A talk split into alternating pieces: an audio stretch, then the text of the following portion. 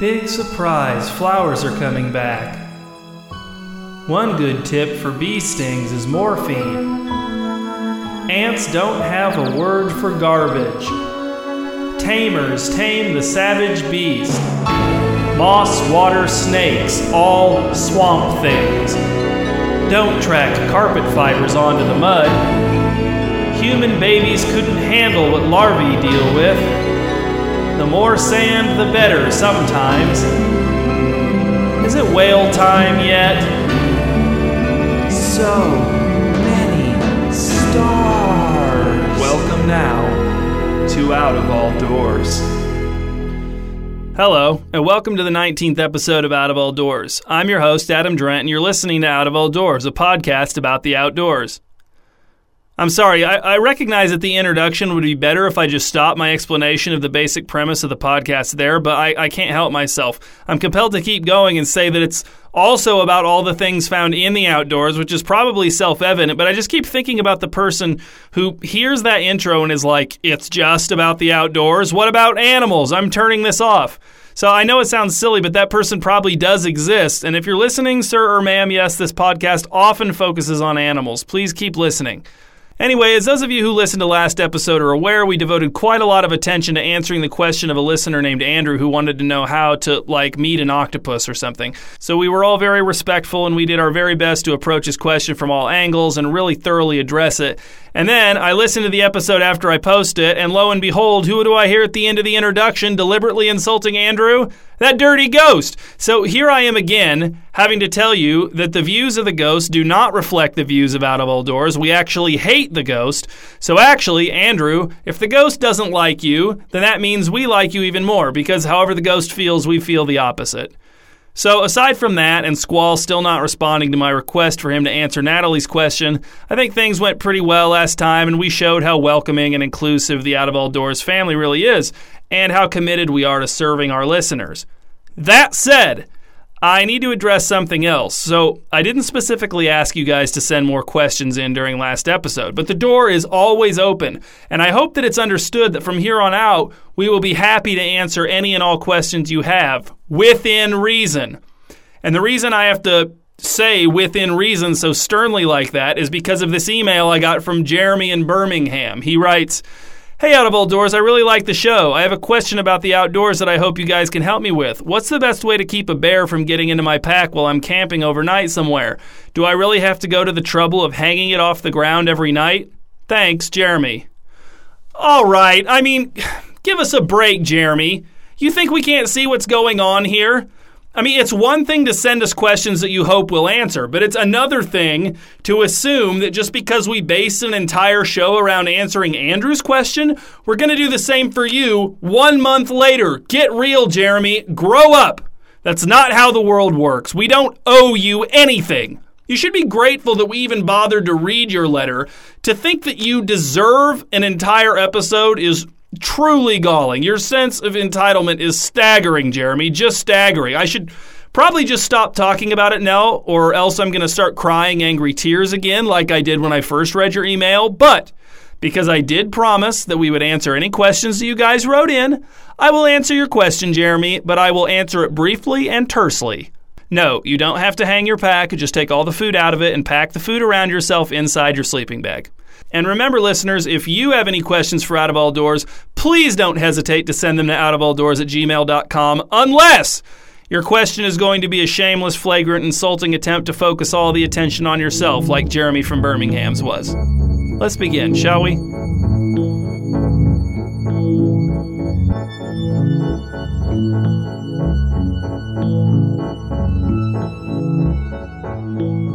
Now the outfit of a day with the Ghost Bat Queen.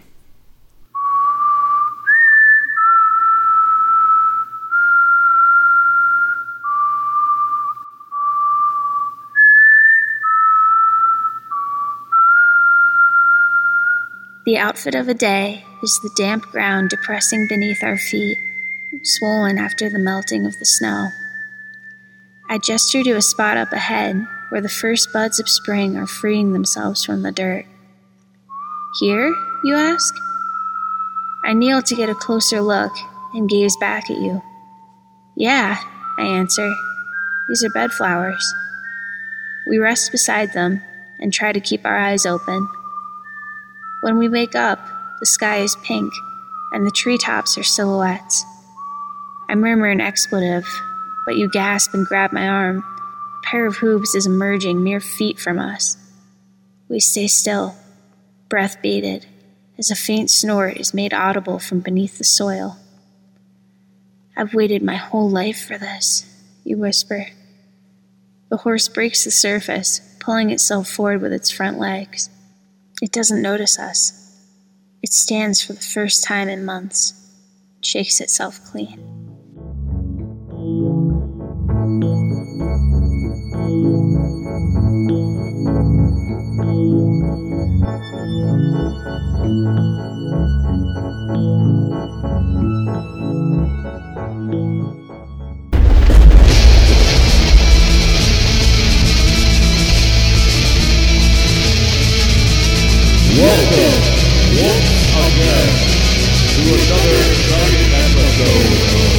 Jason and Phoebe Traverse the Multiverse.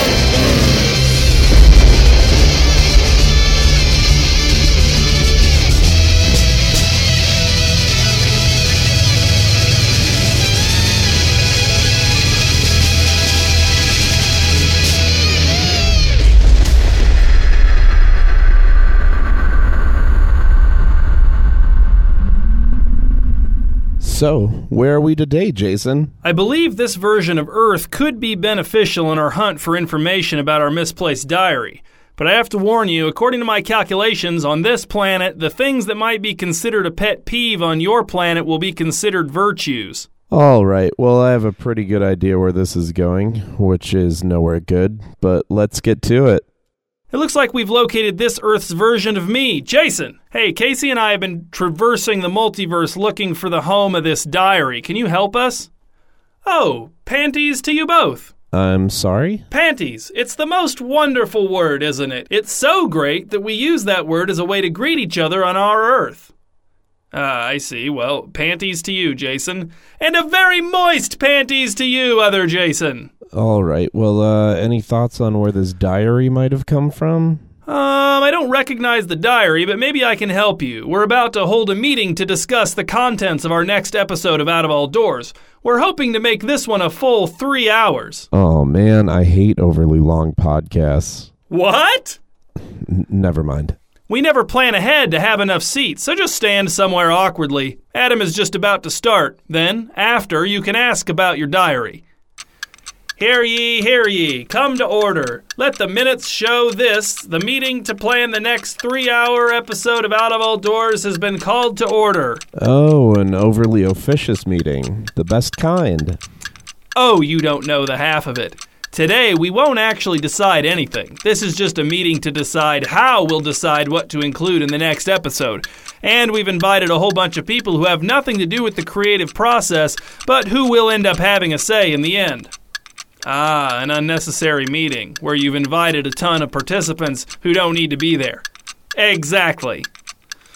Okay, uh, let's go over the minutes from the last meeting. Um, um, let's see, so we're gonna have to just say, oh no. Uh, what's he saying? Oh, Adam is a soft talker, isn't it great? That is an awfully loud clock. Only the loudest clocks for the out of all doors offices. I'm getting something to drink. Yeah, that's cool. Don't offer me a drink or anything. Of course I wouldn't. Mmm, this looks like a good soda. Please don't call it soda. Jason, I can't stand the smell in this room anymore. I've got to get out of here. Oh, that's probably everyone's body odor. We don't bathe. You're welcome. That's awful. You should. You really should bathe. Oh, that reminds me. I'm going to interrupt you now. Everyone, listen to me.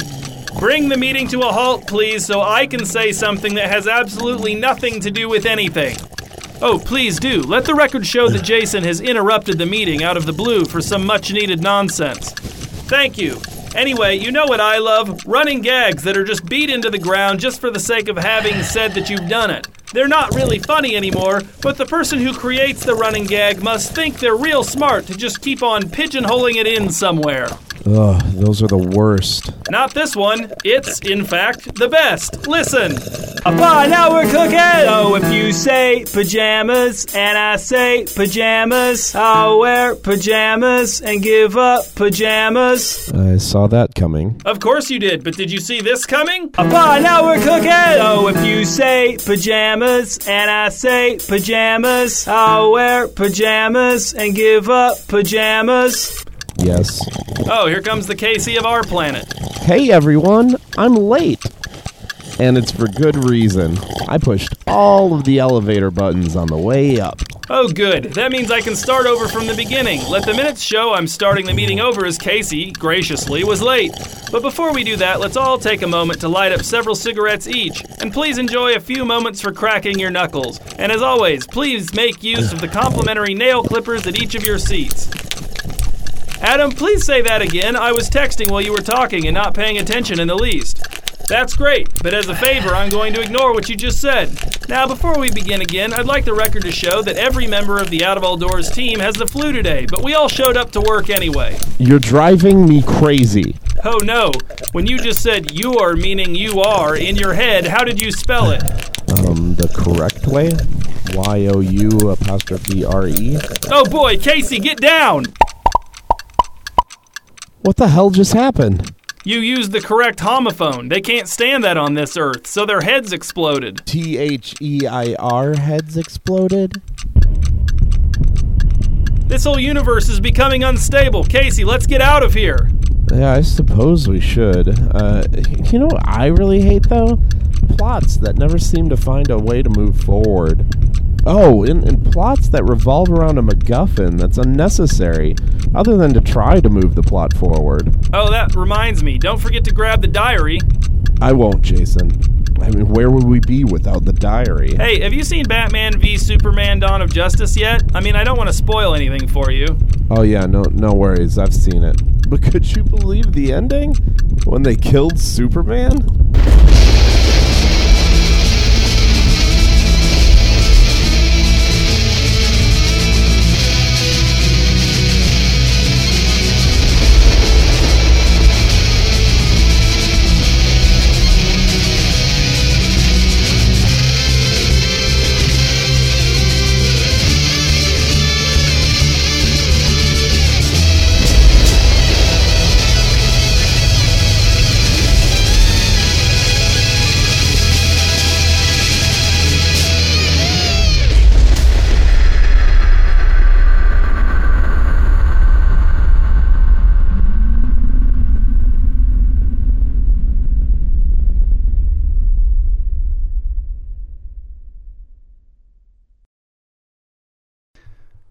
We're locked in a metal box, all of us in there together, crammed shoulder to shoulder, no room to move at all. It's a real mess, a real bad situation for any claustrophobic people in the group, of which there may be a few and maybe more than a few, but everyone's keeping it together, even if just barely. But if any of us tell you we don't want to get out of this metal box, well, if we're in a country where they hang people for lying, then hang that person in accordance with the law of the land. We're not comfortable when somebody smells like sweat human, human sweat. Our best guess? Whoever's packed into that corner over there and panting as if dog like breathing is early spring's hottest trend of all time. And then comes a clanking on the outside of the metal box, a deliberate clanking. This is no accidental clanking. This is no casual clanking, idle clanking in passing. This is the clanking of a purposeful clanker, and within seconds that purpose becomes clear. The box opens and out we spill into the dusk, into the world with all its people, all its places, all its objects, all its creatures. And chief among those creatures are those with fur and wings, eyes and teeth, feet and mystique. We have entered the vast universe outside of our metal box. We have entered the battery. Where do you want me to put this? asks the carrier. Here, says the Emperor, and he rises from his throne. The carrier climbs the 105 steps to the throne and sets the pregnant bat down on the seat of the Emperor's throne. The seals in the fountain bark their heads off. The walrus in the fountain gently guides a beach ball around the surface of the water with his tusks. The Emperor hands the carrier a bucket designed to occupy a carrier's hands when there's nothing of import to carry, so the carrier doesn't panic. Then the Emperor kneels next to the throne and watches as 15 bats are born, one after the other. Two of the newborn bats are albinos. The first newborn bat hears voices in its head the voices of cavemen, words spoken thousands of years before, bestowing the caves henceforward to bats as the cavemen moved their clubs and cots into houses and became housemen, and then just men, dropping their preferred dwelling from their title. The bat doesn't understand the voices, doesn't know that they are voices, hears them only as ah melodious background music for his instincts. The second newborn bat is the runt. She is microscopic, the Emperor watches as the mother bat, with 13 babies still inside of her, appears to lick empty air. But she loves all of her children the same, even if one is so small as to be practically invisible. The third newborn bat is born with a cricket clutched to its chest, like a teenage boy saying goodbye to a teddy bear before leaving for college, knowing the teddy bear will not recognize him when he returns at Thanksgiving without acne. The fourth newborn bat is too hungry to think straight. She tries to blackmail the Emperor, of all people, the one man one should never try to blackmail, the man with an entire division of his army devoted to dealing with blackmailers. But he is merciful. He feeds the hungry newborn bat a cockroach that's been soaking in pineapple juice since the Emperor got the bat's pregnancy announcement in the mail. The fifth newborn bat looks like a freak, but not in any particular way. It's like this the Emperor looks at it and thinks, oh goodness, two heads. But then he looks closer and thinks, no, only one head. Why did I think two? He shivers like a goose just walked over his grave, which is impossible because he has snipers posted around the perimeter of his grave to shoot all geese who stroll too near. The sixth newborn bat immediately takes flight. What a little prodigy.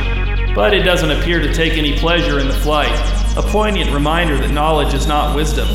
This baby bat will either learn to enjoy that which it excels at, learn to monetize angst, or challenge itself to achieve things which come less naturally to it, such as appealing to old ladies. The seventh newborn bat wants to be ignored, but the occasion is too important. It gets scared by the barking of the seals. It cowers beneath a fold of the Emperor's billowy pants. It tries to blend into the crowd, looking casual, edging toward the basement stairs, and then, when caught, edging toward the out of order teleporter. Good luck with life, little bat. It seems like it might be a little rough for you. The eighth newborn bat was born directly onto the Emperor's throne and acted like it staged a coup. The ninth newborn bat is shocked to discover that it's a mammal. It thought the inside of the womb was the inside of an egg. It thought some of its siblings were birds and some were reptiles. And it believed itself to be a grotesque hybrid of the two, unfit for compassion. But now it looks up and meets the loving gaze of its mother, the loving gaze of the emperor, the loving gaze of the inaccurate portrayal of the emperor's bloodthirsty father painted on the ceiling. The tenth newborn bat wasn't breathing. The emperor's face crumbled. He picked up the tiny, still bat and put it in a jewel encrusted cardboard box labeled, Didn't Quite Make It.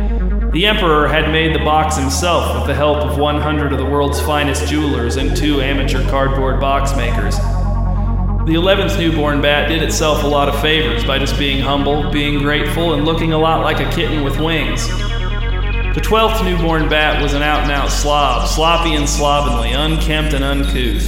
It came into the world a mess, and the world became messier for it. The Emperor tried to dab the newborn bat with a paper towel, but the bat tore the paper towel to pieces, scattered the pieces everywhere, and barfed on purpose out of spite. Then it started eyeing the Emperor's dessert tray, laden as it was with gooey and crumbly treats, fresh from the subterranean ovens of the Emperor's prisoner chef, Sinclair. Servants, said the Emperor ruefully, prepare a bath for all of us. The 13th newborn bat was one of the albino bats. It became known as the first bat to ever appear on a postage stamp, which was not true because many other bats had appeared on stamps before it was even born, and also it never appeared on a stamp. Some people believe that it got its false reputation by pilfering small items from around the palace, pawning them, and saving up its money until it had accumulated enough to send away for a deluxe plan from False Reputations Unlimitable, a company whose reputation was both excellent and dubious. The 14th newborn bat was the other albino bat. Just one day after it was born, it would be kidnapped. Years later, one of the Emperor's ash avoiders, whose job it was to never come into contact with ashes of any kind, would find the bat in the city market, held in a cage made of bone and damp velvet. When the bat was restored to its siblings, it taught them vulgarity, and they taught it how to deploy vulgarity with refined style. No one ever found out who had kidnapped it, but I know. It was one of the seals. It wrapped a belt around its own snout to keep from barking during the kidnapping, and it worked. The 15th newborn bat has never been seen. Some deny its existence. Some say it appears only in visions and always shrouded in mist. Some say that can't be true because it's allergic to mist. And some say, some say, the 15th baby bat born on that day took control of the Emperor's mind and now rules the Empire from behind the throne, with the Emperor as his plaything, which would go a long way to explaining why the Emperor mispronounced the word Emperor this year's Your Emperor is Empathetic speech. I even know one person who says the 15th newborn bat was actually the mother bat giving birth to herself again as a baby, and that at the moment of birth she passed her consciousness into the new version of herself in an unsteady first step toward immortality. And two people told me that the 15th newborn bat turned out to be the Emperor's ring that he'd lost inside the mother bat the last time he'd helped her deliver her babies, so I don't know what to think. The metal box awaits us. We shower and apply lots of deodorant and brush our teeth. We stretch, getting limber. We change into soft, breathable clothes. Then we climb back into the metal box, arranging ourselves together as best we can in such a tight space, trying our best to keep sharp elbows and knees out of soft stomachs and thighs. Then someone closes us, and only us, inside, and we leave. The battery.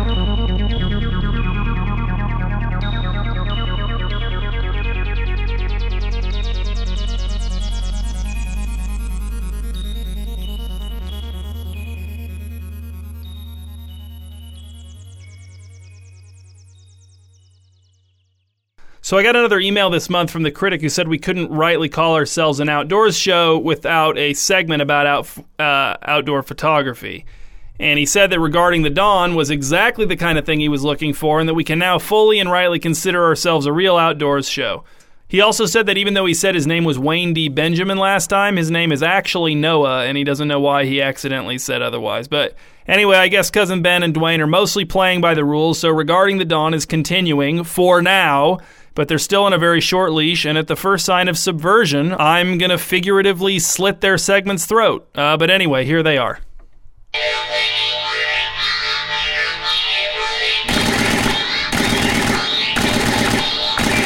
Regarding the dawn, regarding the dawn, regarding the dawn, regarding the dawn.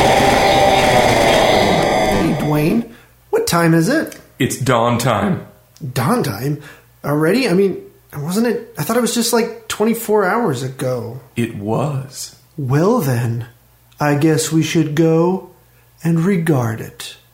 Welcome all to Regarding, Regarding the dawn. Uh, hey, everyone, this is Cousin Ben. And I'm Dwayne Leesman, and this is our outdoor photography show. We are here to help you all learn to take better photographs of the stuff that needs to be photographed the most, but that gets photographed the least nature. There is a huge shortage of outdoor photography, and we are here to help change that. Yep. This month we are going to start you people off by getting you some help picking out your equipment. I don't know about you, but I can never get any help at a store when I need it. Boy, I hear you there. I mean, like when you're really, really in need of something, like Uh, they have Wayne. no respect for your situation, and they, and they just have to make it harder and harder to get any answers, and they just constantly want you to talk to their manager, talk to their manager, Wayne. and then everyone is taking a video with their phones, and they just Dude, dude, dude, dude. what? Uh, I just don't want us to run out of time before you get to share the list of equipment suggestions that you worked on. Oh, yeah, whatever. Go on, Dwayne, let's get this rolling. Fine. So, like, the first thing you will need is a camera. Duh. It's easy to mess this up, but don't worry, listeners. We are here to help you. And we won't bring any store detectives with us either. Come on, Dwayne. There are lots of cameras to choose from, but Ben and I have narrowed it down to just one for you so that you don't have to worry about it. Just trust us. That's right. we will remove all chance of you screwing it up and taking horrible pictures of the magnificent outdoors with your less than magnificent camera. What you guys need is a Canon 1DX Mark II full frame professional DSLR. It's the best. It's a little pricey, but hey, nature isn't cheap. Why should it be cheap to get to use her as your muse and make your art? It shouldn't. So suck it up and get with the program, Scrooge McDuck. The 1DX Mark II will set you back about six grand. So get that loan application filling out hand all limbered up and make sure you know the addresses of your local soup kitchen so that you can start suffering for your art.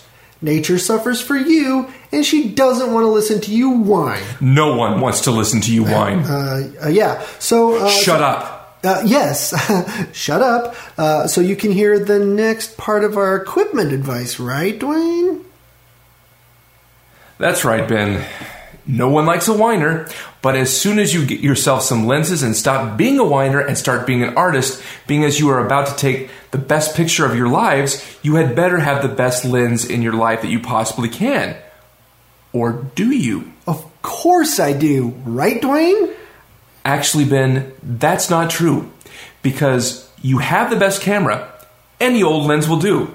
Image quality comes from the camera's brain and not from some silly Coke bottle that you put in front of it. That's absolutely right, listener. Just snatch up any old lens that you can get at a pawn shop or from your parents' attic and just get to snapping. You'll be on the cover of National Geographic within the week. So, this is what you use, right? What is what I use? I mean, this camera and lens, it- it's what you use. Oh no! Oh no! No! No! No! No! No! This is this is for most of our listeners to start taking amazing photos.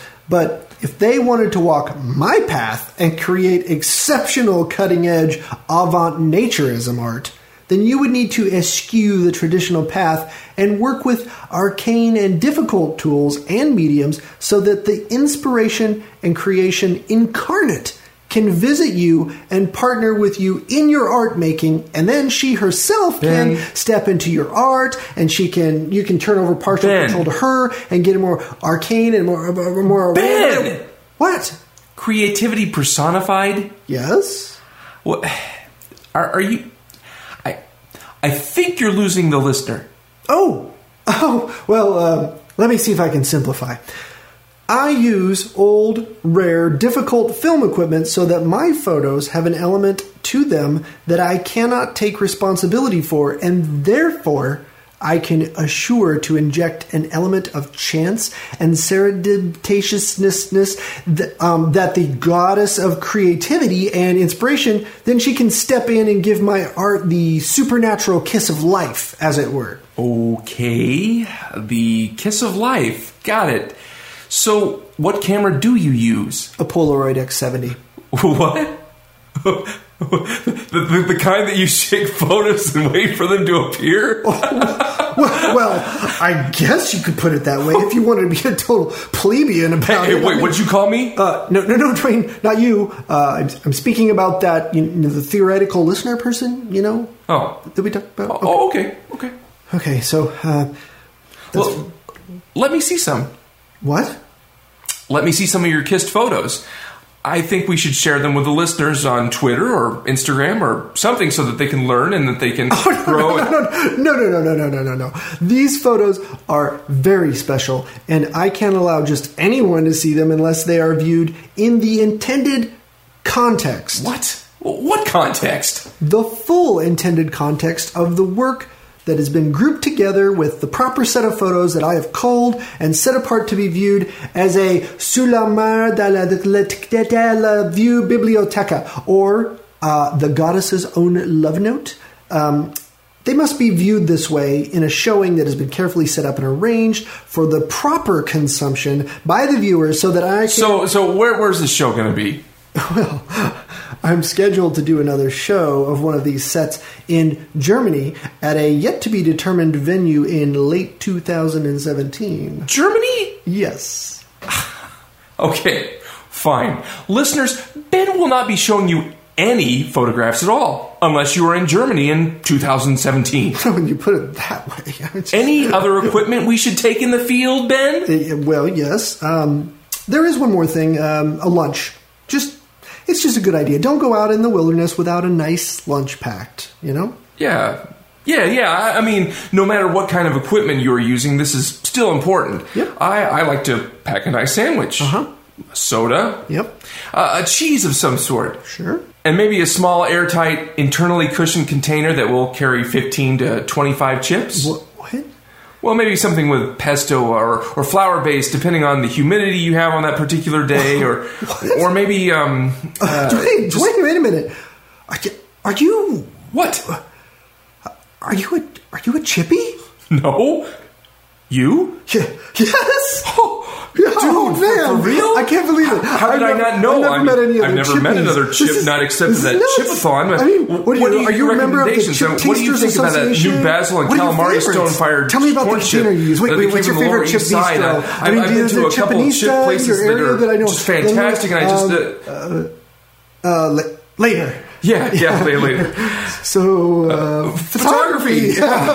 So, listeners, um, get that 1DX Mark II and that. Uh, and pack a lunch. Yep. And s- start taking pictures, and we'll see you next time. And octopuses suck. What?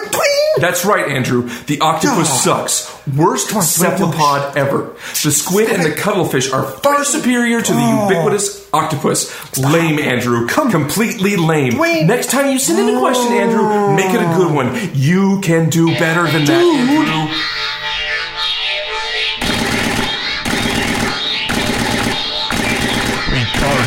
The dawn, regarding the dawn, regarding the dawn, regarding the dawn.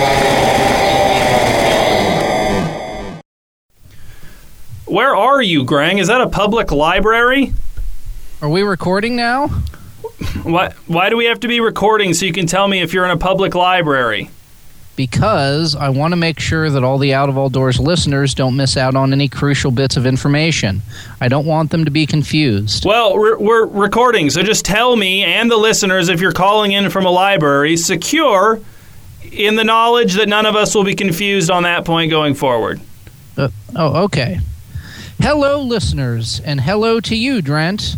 To answer your question, yes, I am calling from a public library, but don't worry, I won't have to be whispering for this update on my quest to obtain the login information for the Lost Out of All Doors blog, because I explained to the librarian and to the other patrons that this is very important.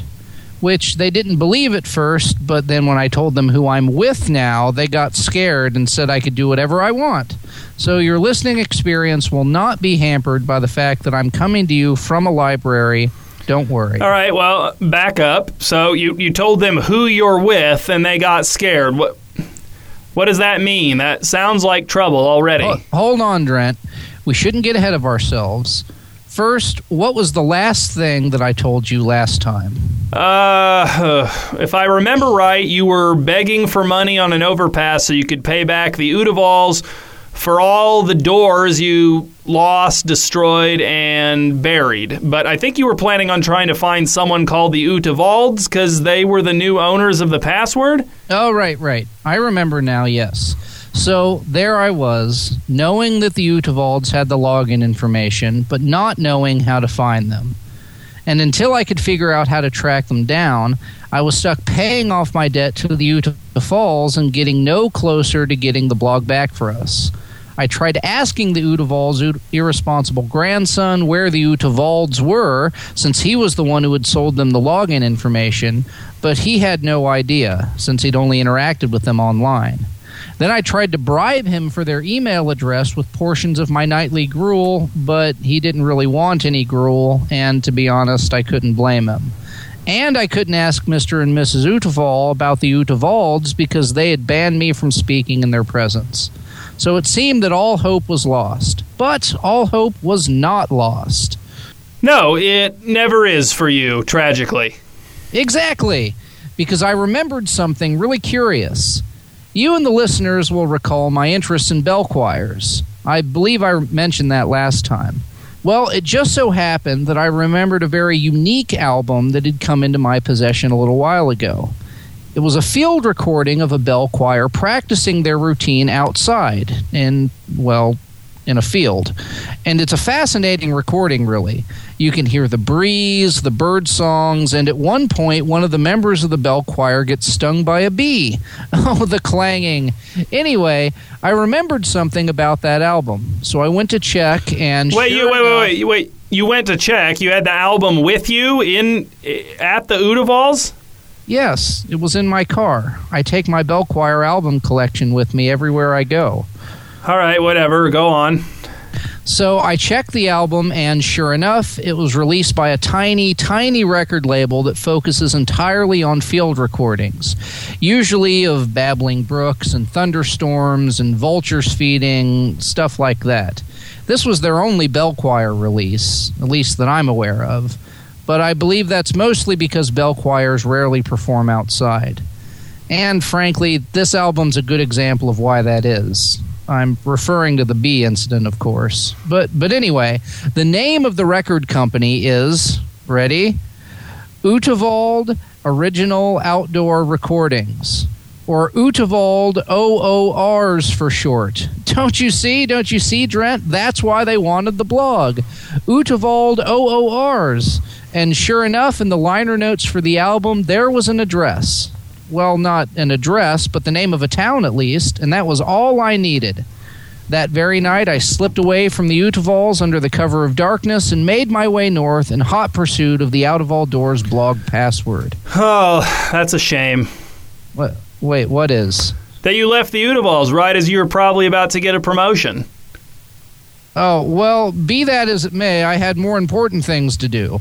Things that were more important for both of us and for the entire Out of All Doors family. So, Not how much mention- do you owe the Udavals?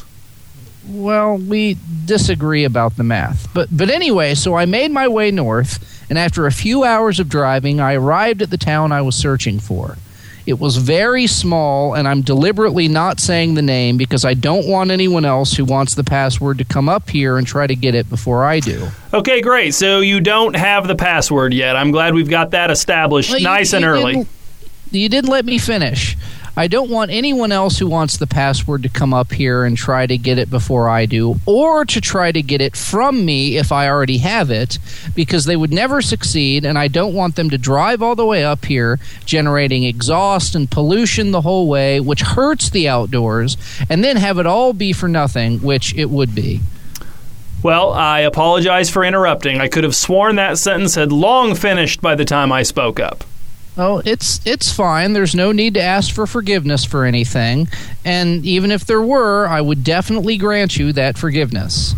So anyway, I arrived here in town and immediately asked the first person I saw about the location of the Utavald Original Outdoor Recordings Company. Well, after warning me and warning me and warning me not to go even anywhere near the compound, as she called it, she finally slipped up and said, In fact, I wouldn't go anywhere in the woods east of the highway if I were you. well, my sleuthing ears perked up at that. A clue! There was only one highway she could have meant, and it was the one I was already on. So I gave the woman a sly, thank you, ma'am, and I followed the highway out of town until it went into a dark wooded valley. Then I parked my car on the side of the road and headed into the woods. Now, the sun was setting, so that was a little concerning, but I had all my sleuthing gear, so I figured I'd be okay. Yeah, because if you got lost in the woods in the dark, you could check some fallen logs for fingerprints. Haha, Drent. I know you're just kidding, but there really is a lot more to sleuthing than just dusting for p- fingerprints. Oh, like what? Well, there's the magnifying glass, etc., etc. Anyway, I don't want to get too bogged down on this part, but but suffice it to say, the Utavalds heard me charging around in a panic, so they shot me with some kind of dart that knocked me unconscious or something, and they carried me to their compound. And when I woke up, mission accomplished. I was inside the Utavald Original Outdoor Recordings compound, deep inside the forest. And then when they saw I was awake, they took me to their chieftain, Hollisfell Utavald. Now, I knew these people had the login information, but I didn't know how I was going to get access to it. So I had to think on my feet and come up with a way to remain at the compound until I could get it. So I told Chieftain Utavald that I wanted to join the company. I told him I wanted to become a recorder of original outdoor recordings. Well, then he told me that the employees of his company were all descendants of the company's original employees, and that outsiders weren't allowed into the company, unless, that is, they proved themselves by completing the one trial of dedication. Well, Drent, I don't need to tell you that this was right up my alley. The chieftain warned me that no other outsider had ever survived the one trial of dedication, but that did not dissuade me. Right, why would it? Exactly, it didn't.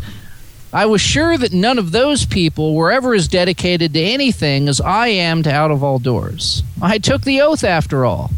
And so it was agreed that I would take on the one trial of dedication, and if I were to pass it, then I would be allowed into the Utavald Original Outdoor Recordings Company which would then mean that I could live in the compound with the rest of the company for what they thought would be the rest of my life, but what would actually just be until I could get my hands on the login information. Okay, wait. uh, All right. So, so what what what is this compound like? Very primitive. It's surrounded by a wall made out of giant logs, and the huts are all made out of clay and branches and stuff. The people cook their food over fires. Their clothes are made out of animal hides, and they have all kinds of strange customs. For example, the chieftain's daughter has spent her whole life inside the compound, and she's only ever going to be allowed to go outside of it once in her whole life, and that's on her honeymoon. Pretty weird, right? But she's been engaged three times, and her dad killed all her fiancés before they could get married, so she still hasn't gotten that honeymoon. Wait, the chieftain kills people and they live in huts and wear animal skins? I thought this was a record company. Well, yeah, he kills people, but only if they violate sacred customs. So, really, he kind of has to. And those fiancés knew the deal before they got engaged to his daughter. He's very protective of her. But but anyway, the one trial of dedication was pretty simple. All I had to do was get 1 minute of original outdoor recording of the wind passing through the highest branches of the tallest tree in the forest during a full moon and then play that recording for the entire company in the compound ceremonial circle during a special circular ceremony. So that's what I did. Well, I did the first part. the The circular ceremony didn't go quite as. Grang, wait, wait, so- wait, wait. You successfully re- recorded the wind and the um, what was it? The wind in the highest branches of the tallest tree in the forest during a full moon. But but how can they tell if there was a full moon just from the audio recording? These people are experts, Drent. They can tell. But so I did that part. I got the recording, and I headed back. But how how did you do that though? Well, they gave me the equipment, the tape recorder with one of those mics, like you know, with a wire, and it goes to the. No, tape but how did you get how did you get up to the highest branches of the tallest tree? That does not that doesn't Oh, sound well- like something you could do. Oh, well, that part was a complete nightmare. I spent so long climbing, I almost fell dozens of times, and I actually fell dozens more times. I got attacked by birds and squirrels. I found the remains of another man who must have attempted the same trial. I actually ended up spending ooh, probably 24 hours in that tree between the going up and the coming down. It was really quite a harrowing experience. But I did it, Drent. I got the one minute of wind audio because, as you and the listeners now know very well, I am dedicated to getting that login information back. And everyone at Utavald Original Outdoor Recordings would know that too, except that on the hike back to the compound, I got this really great idea for my segment on Out of All Doors. And as soon as I got back, I looked around for something to write the idea down with. But then I remembered that writing's forbidden for everyone except the actual members of the Utavald bloodline. Everyone else just has to use a tape recorder for anything they want to remember. They're very dedicated to tape recorders here. So, anyway, I had no choice but to use the tape recorder they'd given me for the one trial of dedication to record my segment idea. So I took the tape out of the recorder to make sure that I wouldn't accidentally record over the recording I'd made for the trial. And I put the backup tape into the recorder. But unfortunately, I'd forgotten that I'd already taken the trial tape out of the recorder so I wouldn't accidentally record over it. So what I had actually done was to replace the backup tape with the trial tape and then record over the trial tape, thereby ruining the recording that I'd worked so hard to get. But but look, Drent, I have the tape recorder right here, so just let me play what I recorded for you, so Wait, you can hear the segment idea. Wait, wait, wait, wait, wait- I'll what, just- what, what, what's what's going on? You're you're playing me a tape with the recording of yourself describing a segment idea over Skype, which I'm recording to to put on a podcast. That's what's happening, right? Yes. Just listen, Drent. You're going to love this.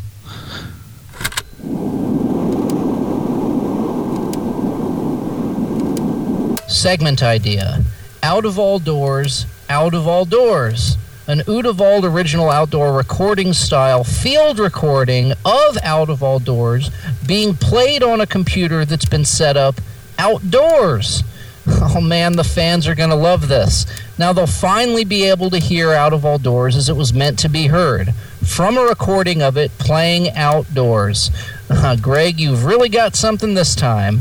Everyone will love this idea, even Drent, especially Drent. In fact, he's probably going to be kicking himself for not thinking of this idea before you did. You are a genius. You're a genius. You are a. G- and it goes on like that for a while. So, what do you think? Whew, uh, it's a truly awful idea, and you're not a genius. So, so, so what happened when you had nothing to play for the company at the ceremony? Well, I didn't have nothing to play at the ceremony. I had the segment idea.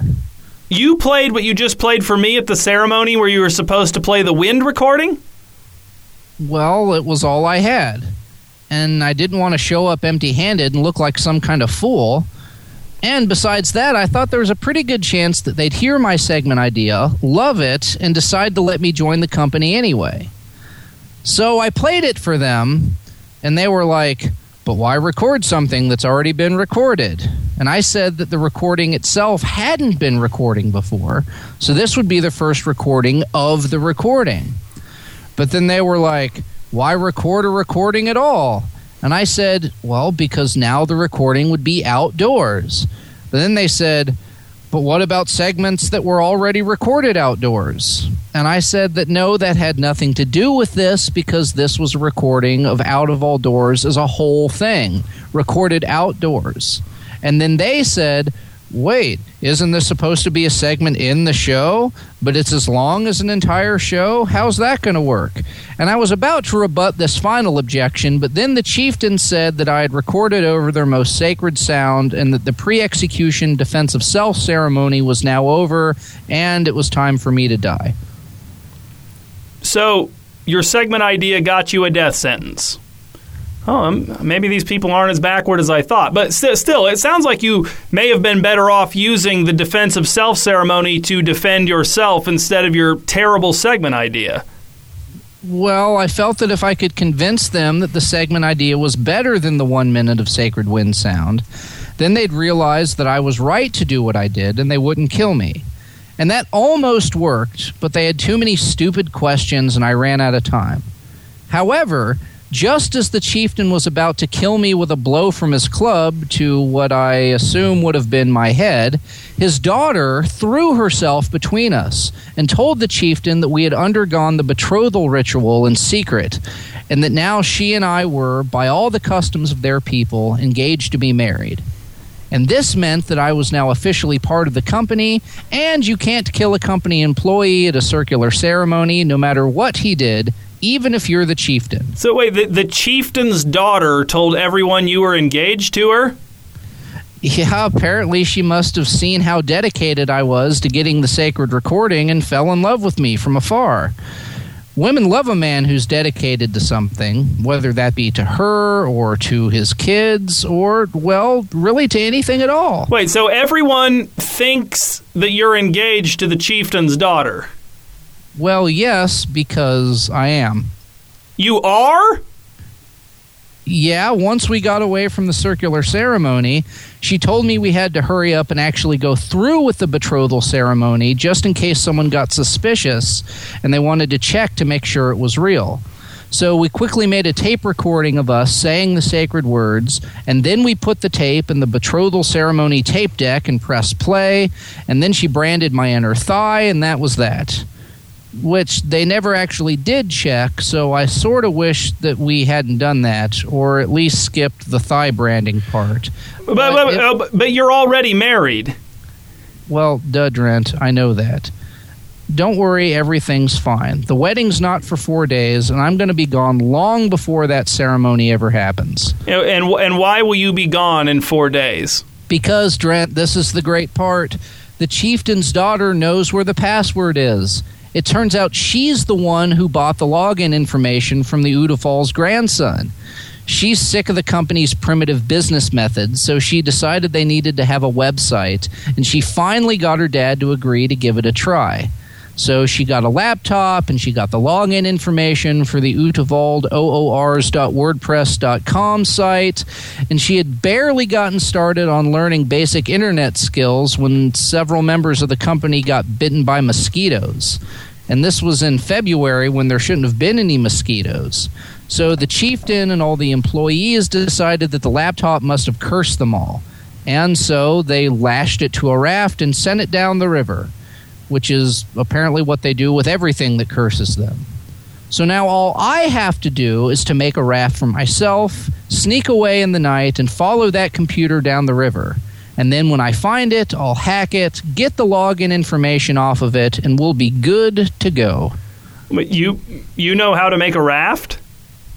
Well, I'm learning by doing. Although, if I do say so myself, I'm doing a lot more doing than learning. But I can only work on it at night while everyone's asleep. Under the cover of darkness, you know? But three nights from now, I'll be headed down that river after the laptop that holds the answers to all of our dreams.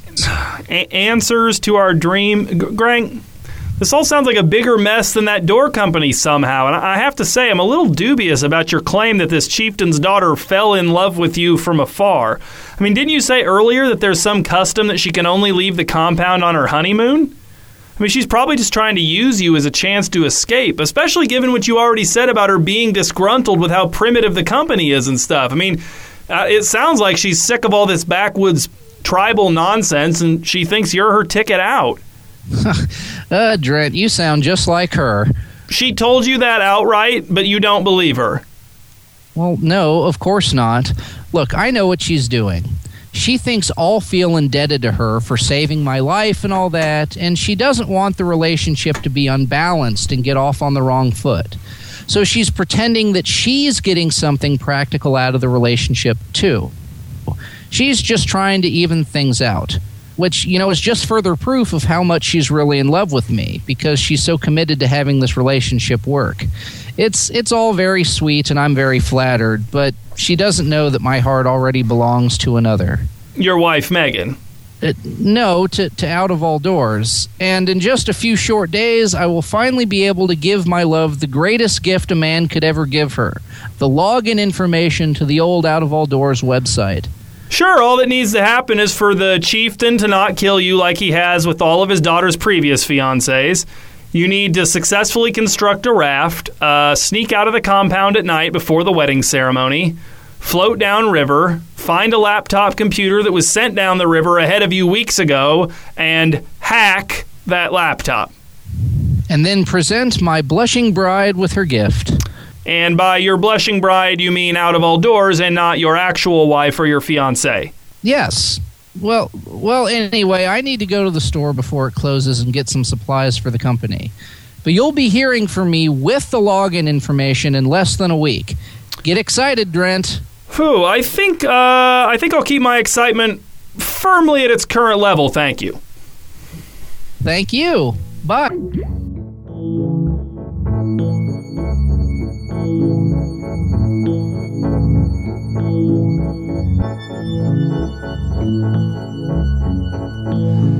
Gentleman's Mills loves animals just a little bit more than you do, and that's why they've come out with all these great products to improve your pets. Own them and cherish them. The products, that is. Number one, Doggerel. The most stale and boilerplate drivel of the ages, translated into a series of barks for your dog to learn so they too can park out some inane malarkey to whatever audience is unfortunate enough to be subjected to it. Number two, the cat's pajamas. You have to ask your cat's permission before you can wear these pajamas to bed. Number three, Pups Patriots.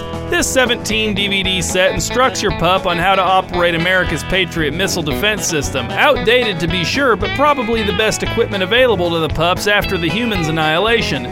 Number four, Cat Down to Mew Years. May all acquaintance be fur got. Kitty will love this ball that slowly drops one night a year for playing purposes. $79.99. Number five, Curse of the Red Tops. Your cats may love or hate these tiny red wigs, but they'll have to wear them by grace. Once they're sewn in, they ain't going nowhere without a painful lobotomy. Now comes in three shades of red and red light color. Number six, taco coats. Your pet shrimp will love this set of hard and soft shell taco coats made out of real tortilla shells. They'll be styling and profiling in their new coats. They'll be so chic you could just eat them up. Also comes with lettuce scarves and diced tomato pants to wear with the taco coat. Number seven, Kami Captain. This big hat holds up to three pets who all have to equally share the goodies inside. Number 8, Kitty's Big Day. Gentleman's Mills co founders spare no expense, pomp, or circumstance to give your cat the big day she dreamed of since she was a kitten. Inquire for pricing. The Art Institute of Chicago requires an 8 month notice for reservation. Number 9, Here Comes Snail. Attach this bell laden ribbon to Snail by whatever means suits you, and then prepare for a life free of worry about Snail sneaking around the house. Number 10, Cruisin' Fur a Bruisin', the ultimate getaway for those owning over four pets. Walk them up the gangway and then all aboard. Anchors away, animals will play. If you're caught spayin', you won't be playin'. Number 11, Fake Animal Dinner. This artificial meal never decays. When mom asks if you've done chores, point right at it. Number 12, Cat Dentures. When your cool cat opens his mouth, it'll reveal a smaller cat opening its mouth, and so on. Six cats in, and you'll reach the inner cat, also known as the cat core, which has a tiny tongue that's eager to lick. An engineering marvel, the cats do not necessarily open their mouths at coordinated intervals. Number 13, expanding bird cage. Watch with delight as your pet bird uses its primitive reasoning skills to discover the buttons and switches that will cause its cage to expand to the size of a human dining room, not for outdoor use. Number 14, taste makes waste. For every time your cow licks this salt block, we donate one piece of useless junk. Number 15, Grub Jacket. This Kevlar jacket helps protect your grubs from predators. Number 16, Horseback Side Cart. Ride down the street on your prized Clydesdale with your sidekick's sterlish scarf flapping in the wind way down and to the right. While we've perfected the Smooth Glide two wheel chassis, we've not tested this side cart while hitched to horses of all sizes and gaits, and thus this product may be subject to recalls or partial mail in rebates. Number 17, Cut and Bark. This special knife is designed for your special pup to hold in his mouth so that he can cut pieces of tree bark into more manageable chunks. Once the pup is done cutting, he might let out a sound of approval specific to canines. Number 18, chimney ladder for pets. If your pet wants to go up the chimney so bad, then fine, here's a ladder to make their stupid dream a reality, but we know as well as you do that they're not to like it in there. Number 19, flushable miniature headstone for when your goldfish dies. Number 20, Total Recall Dog Edition. This is one massive dog biscuit embossed with the approximate image of the Total Recall VHS case. Warning to dog owners the VHS within the biscuit, as well as the case's metal hinges, remain inedible. Number 21, Uganda iguana. These iguanas migrated to Uganda and lived there long enough to establish residency, so we're calling them Uganda iguanas, only from Gentleman's Mills. Number 22, snake wrap. This wrapping paper has been specially designed for the gift of a pet snake. Wrap your gift snake in the snake wrap exactly two weeks ahead of the recipient's birthday or occasion. During the two week period, the snake will slowly shed the snake wrap to reveal itself a snake. Note that the snake wrap paper is covered in the words snake wrap over and over. Number 23, Gentleman's Mills Ant Farm, a C. You and your children will want to spend hours watching the ants inside your transparent, dirt filled Gentleman's Mills Ant Pharmacy fail to fill prescriptions. Number 24, Funty Brass 1800, Darkness. This is an original absurdist play written and directed by Gerbils. It's mostly nonsense, but it is the first and only of its kind, so here it is. Gentleman's Mills is only endorsing this product for its uniqueness. It is otherwise very difficult to watch. Buy it and imagine it. That's what we did. And number 25, curtsy frogs. We've trained a limited number of frogs to curtsy on command, though they mutiny upon overcommand and disenjoy the curtsying in general. Nevertheless, the curtsying takes place for a limited time only.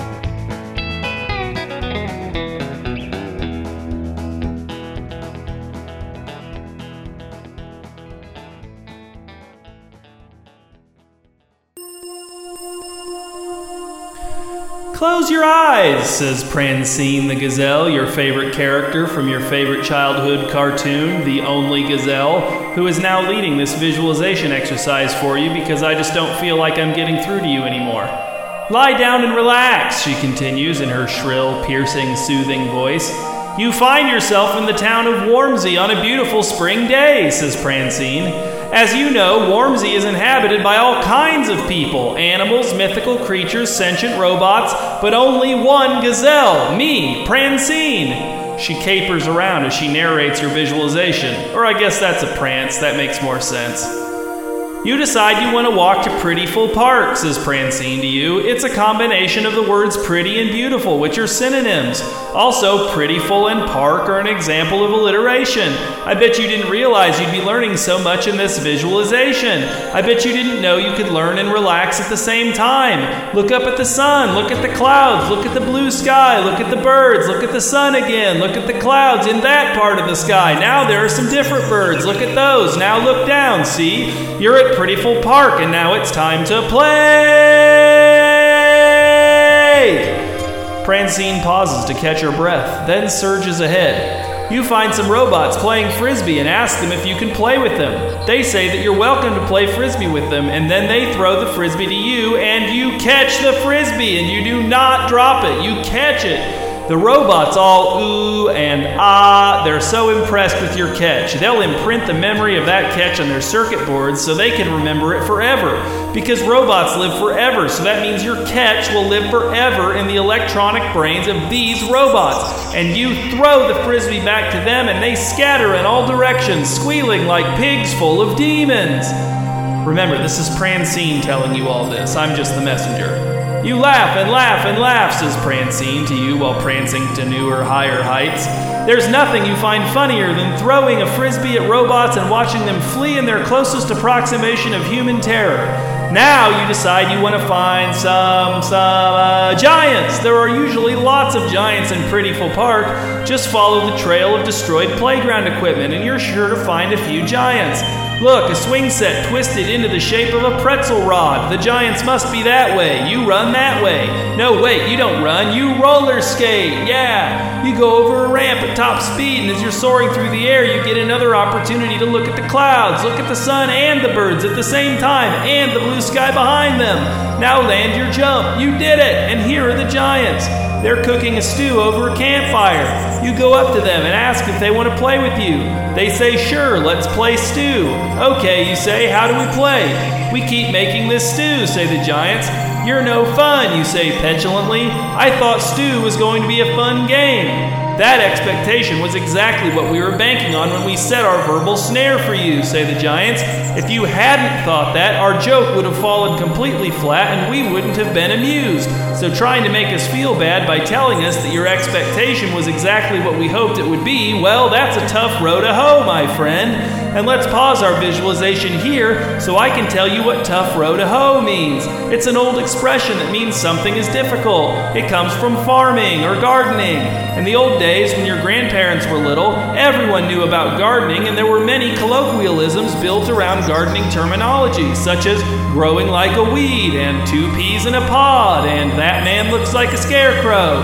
Now back to the visualization. You leave the giants to their stew, which you now know is not a game, and you look for someone who's actually fun to play with. You look for someone unique, someone who's one of a kind, someone who's the only one of her kind.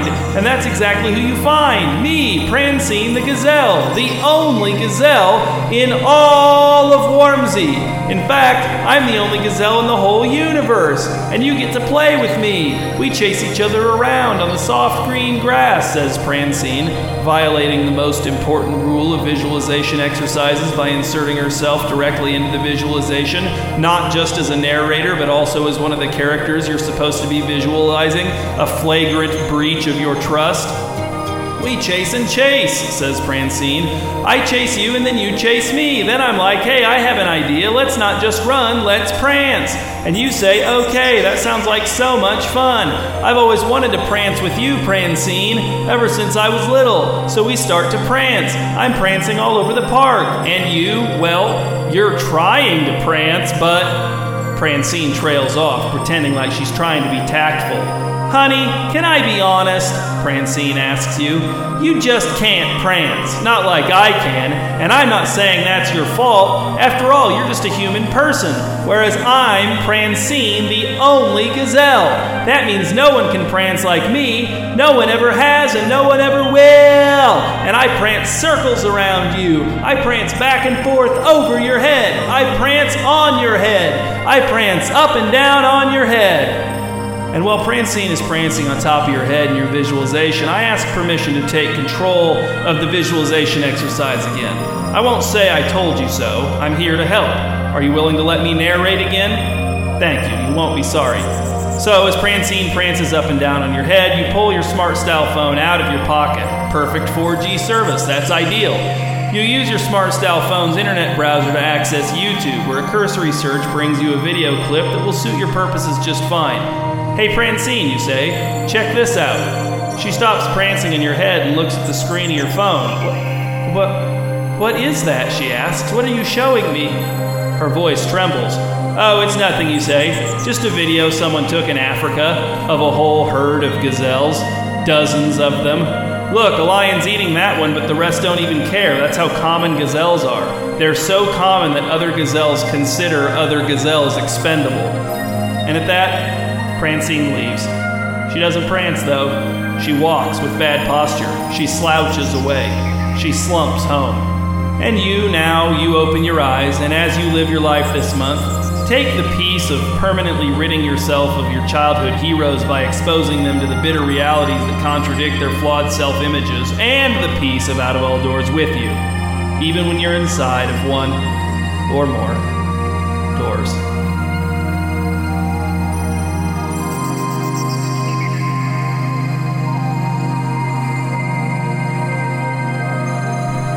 Thank you for listening to the 19th episode of Out of All Doors. I'm Adam Drent, and I would like to thank Matt Martin, Casey By, Grang Lynch, Chris Nichols, Andy Poppenfus, Ben Berg, Cayman Bird, Katie McVeigh, and Aaron Eichenberry for their contributions, written, audible, and technical.